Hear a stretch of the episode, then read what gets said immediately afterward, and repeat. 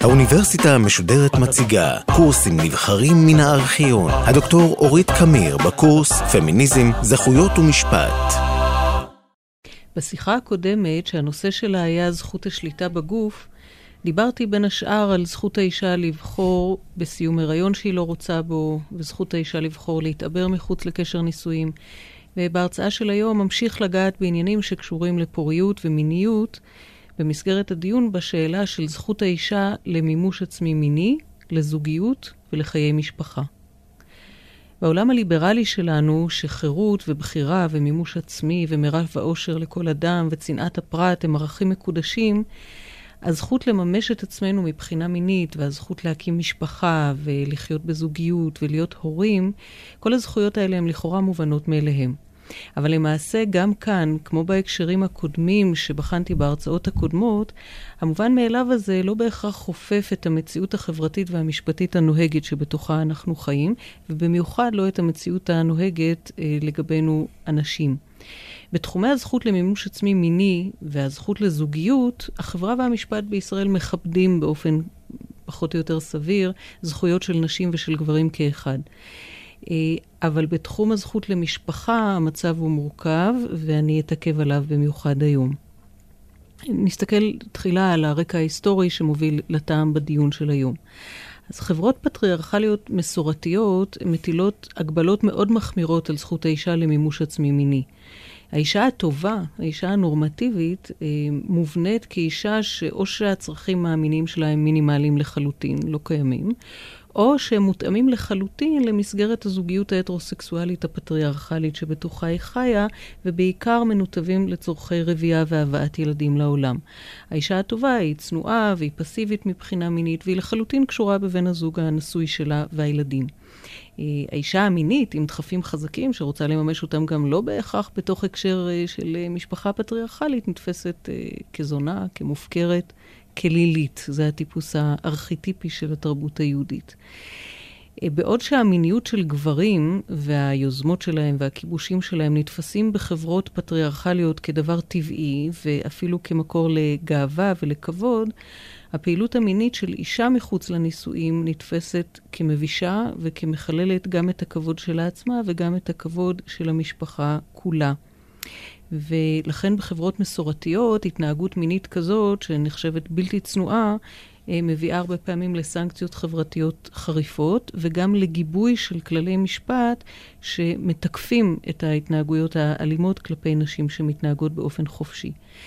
כנגד כל הדברים הקשים האלה, המשפט הישראלי לא אוסר על האישה להביע את צרכיה המיניים ולממש אותם ככל שהיא רוצה, בלי שום קשר למוסד הנישואים או לתפקיד הרבייה והאימהות.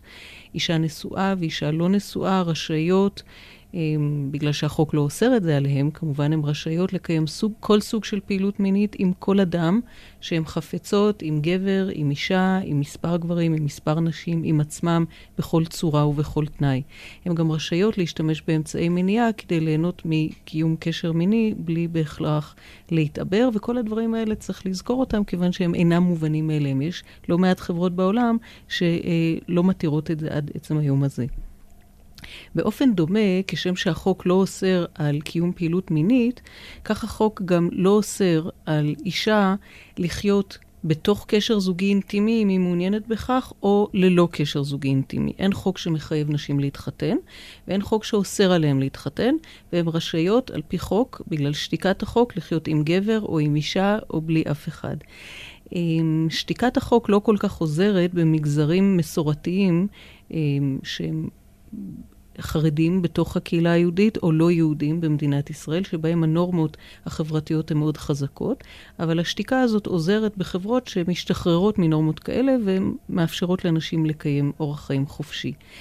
יותר מזה, החוק מכיר למעשה בבני זוג שחיים יחד בלי נישואים וקורא להם ידועים בציבור כנשואים, ומעניק להם הרבה מאוד זכויות. למעשה החוק מעניק לבני זוג ידועים בציבור את מרבית הזכויות שיש לבני זוג נשואים, ובחלק מהמקרים הם מקבלים יותר זכויות מאשר בני זוג נשואים.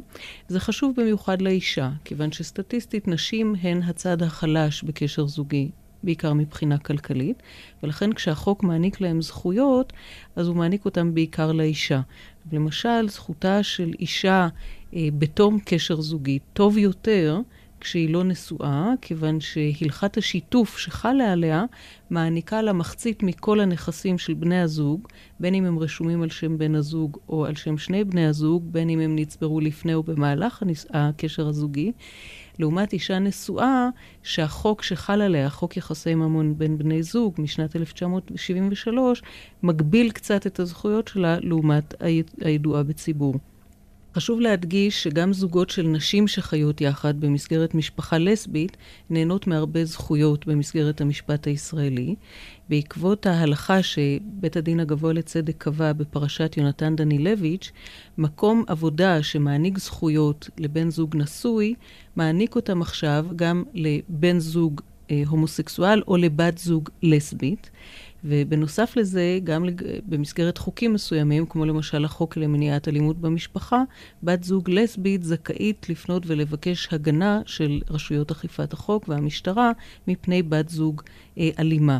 בנות זוג לסביות רשאיות גם להסדיר את יחסי הממון שביניהם בקשר חוזי, וכך לקבוע את אה, הזכויות ההדדיות במהלך קיום הקשר. לעומת הליברליות הזאת שהחוק הישראלי מפגין אה, בקשר למימוש עצמי מיני של נשים ובקשר לזכותן לחיות חיי זוגיות, דיני הנישואים והגירושים בישראל לא מכבדים את זכות האישה להתקשרות משפחתית, והם פוגעים אה, בזכות שלה לחירות, שוויון וחיי משפחה. לב הבעיה היא העובדה שהמשפט הישראלי לא מכיל דיני נישואים וגירושים. דיני חוזים ונזיקין וחברות ועונשין נחקקו במדינת ישראל על ידי הכנסת, בהליך פרלמנטרי, דמוקרטי, שמבטא את רצון הציבור, שהוא הריבון. חברי כנסת נבחרים על ידי ציבור הבוחרים, וביחד עם המשפטנים של משרד המשפטים, שמכירים את ערכי היסוד של שיטת המשפט הישראלי, כמובן, הם מנסחים חוקים שצריכים לבטא את ערכי החברה בישראל ולשרת את הקבוצות החברתיות. בשעת הצורך הכנסת מתקנת חוקים אם הם התיישנו ולא הולמים יותר את הלך הרוח הציבורי. כל זה לא חל על דיני נישואים וגירושים. במקום לחוקק אה, דיני נישואים וגירושים, ספר החוקים הישראלי השאיר את התחום הזה בבחינת לקונה, כלומר חור, והוא מפנה את אזרחי המדינה לדיני נישואים וגירושים של שיטות משפט זרות. חוק המדינה קובע שבכל מה שקשור לנישואים וגירושים, על יהודים חל דין התורה, כמו שקובעים אותו בתי הדין הרבניים. על מוסלמים חל דין השריעה, כפי שהוא נקבע בבתי הדין השרעיים. על דרוזים חל דין הדת הדרוזית, כפי שהוא נקבע אה, בבתי הדין הדרוזיים. ועל חלק מהקהילות הנוצריות חלים דיני הדת הנוצרית, כפי שהם נקבעים בבתי הדין הנוצרים. עכשיו, אף אחד מהחוקים האלה לא נחקק באופן דמוקרטי על ידי הפרלמנט. אף אחד מהם לא מחויב לעקרונות היסוד של המדינה. אף אחד מהם לא מבטא את ערכי הציבור בישראל. ולענייננו, אף אחד מהם לא מכיר בשוויון זכויות האישה ובזכותה המוקנית להינשא, להתגרש ולקיים חיי משפחה. בית המשפט לענייני משפחה שהוקם במיוחד כדי לדון בענייני משפחה של אזרחי ישראל, לא מוסמך לדון בענייני נישואים וגירושים, כיוון שאלה מסורים באופן בלעדי לידי בתי הדין הדתיים. וצריך לזכור שבבתי הדין הדתיים יושבים רק גברים, שהם לא שופטים והם לא מחויבים לערכי היסוד של המדינה, הם בעלי הכשרה דתית והם נאמנים להשקפת עולם דתית. ההסדר המשפטי המוזר, החריג הזה, של אה, דיני נישואים וגירושים, הוא מורשת מהתקופה העות'מאנית, ומי שקבע אותו בספר החוקים היו שלטונות המנדט הבריטי, בסימנים 51 עד 54 לדבר המלך במועצה, 1922-1947. אבל מאז שהמדינה קמה, הכנסת בוחרת שוב ושוב ושוב, מסיבות קואליציוניות, להשאיר את המצב הזה על כנו, לא לחוקק דיני נישואים וגירושים, ולא לאפשר לבית המשפט לענייני משפחה לטפל בנישואים וגירושים. ולכן אי אפשר להגיד שזו בחירה עות'מאנית או מנדטורית, אלא בחירה ישראלית. המצב המשפטי הקיים הזה מעורר קשיים חמורים ביותר. אני אזכיר רק חלק בקצרה. אה, על אזרחים ותושבים שונים של מדינת ישראל חלים דינים שונים. על יהודים חלים אה, דיני הדין העברי ועל נוצרים דיני הדין הנוצרי וכן הלאה. אזרחים ותושבים שלא משתייכים לאחת הדתות, העדות הדתיות המוכרות, לא יכולים בכלל להתחתן ולהתגרש בישראל, גם אם הם אזרחים לכל דבר. שני אזרחים ששייכים לשתי עדות דתיות שונות לא יכולים להתחתן ולהתגרש זה מזה. אזרחים חילוניים שלא רוצים להתחתן ולהתגרש במסגרת דינים דתיים לא יכולים לעשות את זה בישראל. ואנשים שבמסגרת הדין הדתי שמוחל עליהם לא יכולים להתחתן ולהתגרש, כמו למשל בקרב יהודים מוכרת הדוגמה של כהן וגרושה, לא יכולים להתחתן ולהתגרש במדינת ישראל. אבל הנפגעות העיקריות מההסדר המשפטי הקיים הזה הם הנשים. כיוון שכל הדינים הדתיים שמסדירים את ענייני הנישואים והגירושים בישראל, וכל בתי הדין הדתיים שמופקדים על התחום הזה, הם פטריארכליים באופן מובהק, ולא מכירים בזכות האישה לשוויון או בזכות האישה להתחתן ולהתגרש אה, באופן שוויוני אה, כרצונה. יש הרבה תוצאות קשות שמוכרות לציבור הרחב, אז אני אזכיר אותן בקצרה. למשל, כל סוגיית העגינות ומסורבות הגט. אישה יהודייה שבן זוגה הנשוי מסרב לשחרר אותה בגט, אין שום דרך בעולם שהיא יכולה להשתחרר מקשר נישואים, גם אם בן הזוג הוא אלים, גם אם הוא עזב את הארץ, גם הוא מתעלל בה ובילדים, פשוט אין דרך להשתחרר מזה. בעוד שאילו היה חוק אזרחי, אפשר היה כמובן לאפשר לה להתגרש באופן חד צדדי במקרים שבית המשפט היה מאפשר את זה. אישה כזאת, מסורבת גט או עגונה, אם היא בוחרת לחיות עם גבר אחר ונולדים לה ילדים, אז לפי הדין העברי הילדים האלה הם ממזרים, ואז היא והם נענשים שהם לא יוכלו להתחתן במדינת ישראל ולא יוכלו להיות חלק מהקהילה היהודית. דוגמה נוספת היא טקס החליצה, שצריכות לעבור אלמנות יהודיות שהתאלמנו כשאין להם ילדים מה, מבן הזוג שנפטר, ואז הן צריכות לבקש מהגיס שיחלוץ אותם, וזה טקס שהרבה נשים לא רוצות לעבור, ויש כאלה שלא מצליחות כי הגיס מסרב לבצע אותו, ואז הן לא יכולות להינשא לגבר אחר. עכשיו, החוק הישראלי מכיר באפשרות שזוגות ישראלים יינשאו בחוץ לארץ, ואכן מדי שנה יותר ויותר זוגות ישראלים נוסעים בעיקר לקפריסין הסמוכה ומבצעים שם טקס נישואים אזרחי שמוכר במדינת ישראל ונרשם ככזה. אבל ראשית, זה לא נאות שמדינה צריכה לשלוח את אזרחיה להינשא בארץ אחרת, שם הם לא יכולים לקחת את uh, כל קרובי המשפחה והאורחים ו- וצריכים לעזוב את הארץ כדי להתחתן. ושנית, הקושי הוא שהם לא יכולים להתגרש בחוץ לארץ, בגלל שבשובם הם חייבים להתגרש במסגרת הדין אה, הדתי שחל עליהם בארץ, מה שמקשה עליהם מאוד. היבט מאוד חמור נוסף של המצב המשפטי שקיים בתחום דיני המשפחה, הוא שבנושאים שהם לא ממש ענייני נישואים וגירושים, אבל קרובים אליהם, קיים מצב משפטי מאוד סבוך שנקרא סמכות מקבילה בין בתי הדין הדתיים של העדות השונות ובין בית, בתי המשפט האזרחיים של המדינה. והסמכות המקבילה הזאת יוצרת את מה שנקרא מרוץ הסמכויות בין שתי מערכות משפט. משמעות הדבר היא שאם אחד מבני הזוג פונה לבית דין דתי, למשל בעניין גירושים, והוא כורך בתביעת הגירושים נושאים שקרובים לגירושים, כמו למשל החזקת ילדים או מזונות, אז בן הזוג השני כבר לא יכול לפנות באותם נושאים כרוכים לבית המשפט האזרחי, והוא חייב להתדיין בבית הדין הדתי. אותו דבר פועל גם הפוך. ואז השאלה היא מי מהשניים מקדים ופונה לבית הדין שמתאים לו יותר. עכשיו, מקובל לחשוב שגברים מעדיפים את בית הדין הדתי, שבו הם נהנים מיחס מועדף וזכויותיהם מקבלות משנה תוקף, ונשים מעדיפות את בית המשפט האזרחי, ששם הן מקבלות יותר סעדים ויותר יחס שוויוני. אבל המצב הזה של מרוץ הסמכויות, קודם כל גורר תמיד הסלמה ביחסים בין בני זוג, שהיחסים מתחילים להתערער, כי כל אחד מהם יודע שכדאי לו לרוץ ראשון לבית המשפט שמתאים לו לפני שהשני יקדים אותו. ושנית, הוא מאפשר לגבר לכרוך נושאים בתביעת גירושין, באופן שמונע מאישה לקבל יחס שוויוני בבית המשפט של המדינה, וזו תוצאה קשה מאוד. בנושאים אחרים שקשורים לנישואים וגירושים, עמדת החוק הישראלי היא ליברלית. אבל כיוון שהוא פסיבי, והוא בעיקר שותק, הרבה פעמים ידו קצרה מלהושיע. כך למשל, החוק לא, לא נותן להורים לעולם זכות להשיא את בנותיהם בכוח אה, בשידוך כפוי.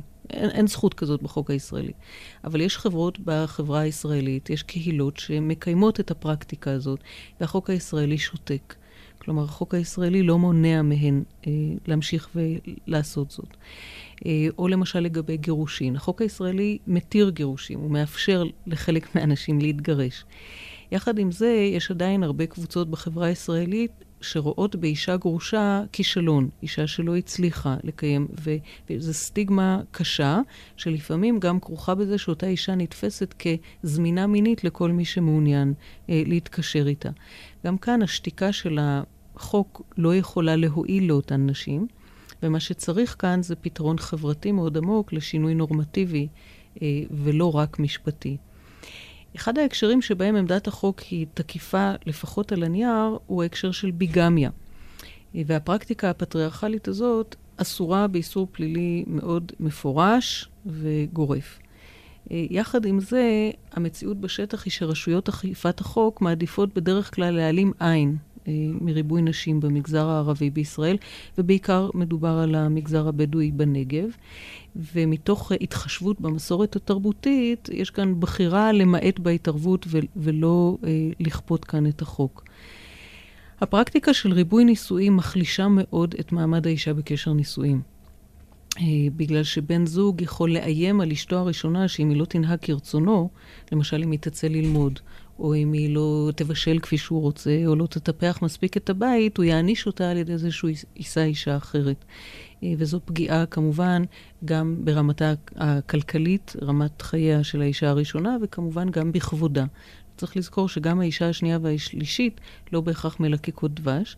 ראשית, כי הן נתקלות בעוינות מצד האישה הראשונה וילדיה, אה, וגם בגלל שמעמדן תמיד נחות משל האישה הראשונה. ולכן הסלחנות כאן שרשויות האכיפה הישראליות אה, מגלות כלפי בני זוג גברים ביגמיים ופוליגמיים, פוגעת בנשים במגזרים הלא יהודיים. היבט של דיני המשפחה, שבו המשפט הישראלי עשה צעד מאוד משמעותי להכרה בזכויות האישה, הוא ההיבט הסימבולי של שם המשפחה של אישה נשואה. בחברות פטריארכליות מסורתיות, אישה שמתחתנת עוזבת את המשפחה שלה ומצטרפת למשפחה של בן הזוג הנשוי שלה, והופכת להיות חלק מהאישיות המשפטית שלו ושל המשפחה שלו. המעבר הזה מקבל את הביטוי הסימבולי בזה שהיא מקבלת את, את שמה של המשפחה החדשה שאליה היא מצטרפת ומוותרת על המשפחה שאותה היא עזבה. החוק הישראלי מעולם לא חייב נשים לקבל את שם המשפחה של בן הזוג, אבל הוא הניח שכך הם יעשו, ולכן הוא קבע איזשהו סעיף שהוא מרשה לנשים לסטות מהמנהג הזה אם הן אה, רוצות בכך ועומדות על כך. אבל משרד הפנים לא באמת התיר לעשות את זה, הוא שינה אוטומטית את שם המשפחה של כל אישה שהתחתנה לשם המשפחה של בן זוגה, ומאוד הקשה על נשים לחזור לשם המשפחה אה, המקורי שלהם. בשנת 1996, חוק השמות תוקן על ידי הכנסת במטרה מפורשת לבטל את הפרקטיקה הבירוקרטית של משרד הפנים ולהחליף את ההסדר הקיים בהסדר שוויוני לחלוטין, שיחייב את משרד הפנים לנהוג על פיו. בעקבות התיקון הזה, החוק היום קובע שבני זוג שמתחתנים ממשיכים כל אחד לשאת את שם המשפחה שלו, אלא אם כן הם הודיעו למשרד הפנים בכתב על הרצון שלהם להוסיף כל אחד את שם המשפחה של בן הזוג השני, או שהאחד יאמץ את שם המשפחה של השני וזה יהיה שם משפחה של שניהם, או שביחד הם יבחרו בשם חדש. זה הסדר שוויוני לחלוטין, שנועד באמת לשרש את המסורת הפטריארכלית שבאה לידי ביטוי בקביעת שם משפחה של אישה נשואה. אבל המצב בפועל הוא שמאז שנת 1996, מאז תיקון החוק, משרד הפנים מסרב ליישם אותו, ולכן משרד הפנים ממשיך לשנות את שמן של נשים ברגע שהן מתחתנות באופן אוטומטי לשם המשפחה של בן הזוג שלהם. אה, זוהי פרקטיקה בלתי חוקית, אבל משרד הפנים עומד על שלו. הזכות למשפחה מתייחסת לא רק לזוגיות ונישואין, אלא גם להורות.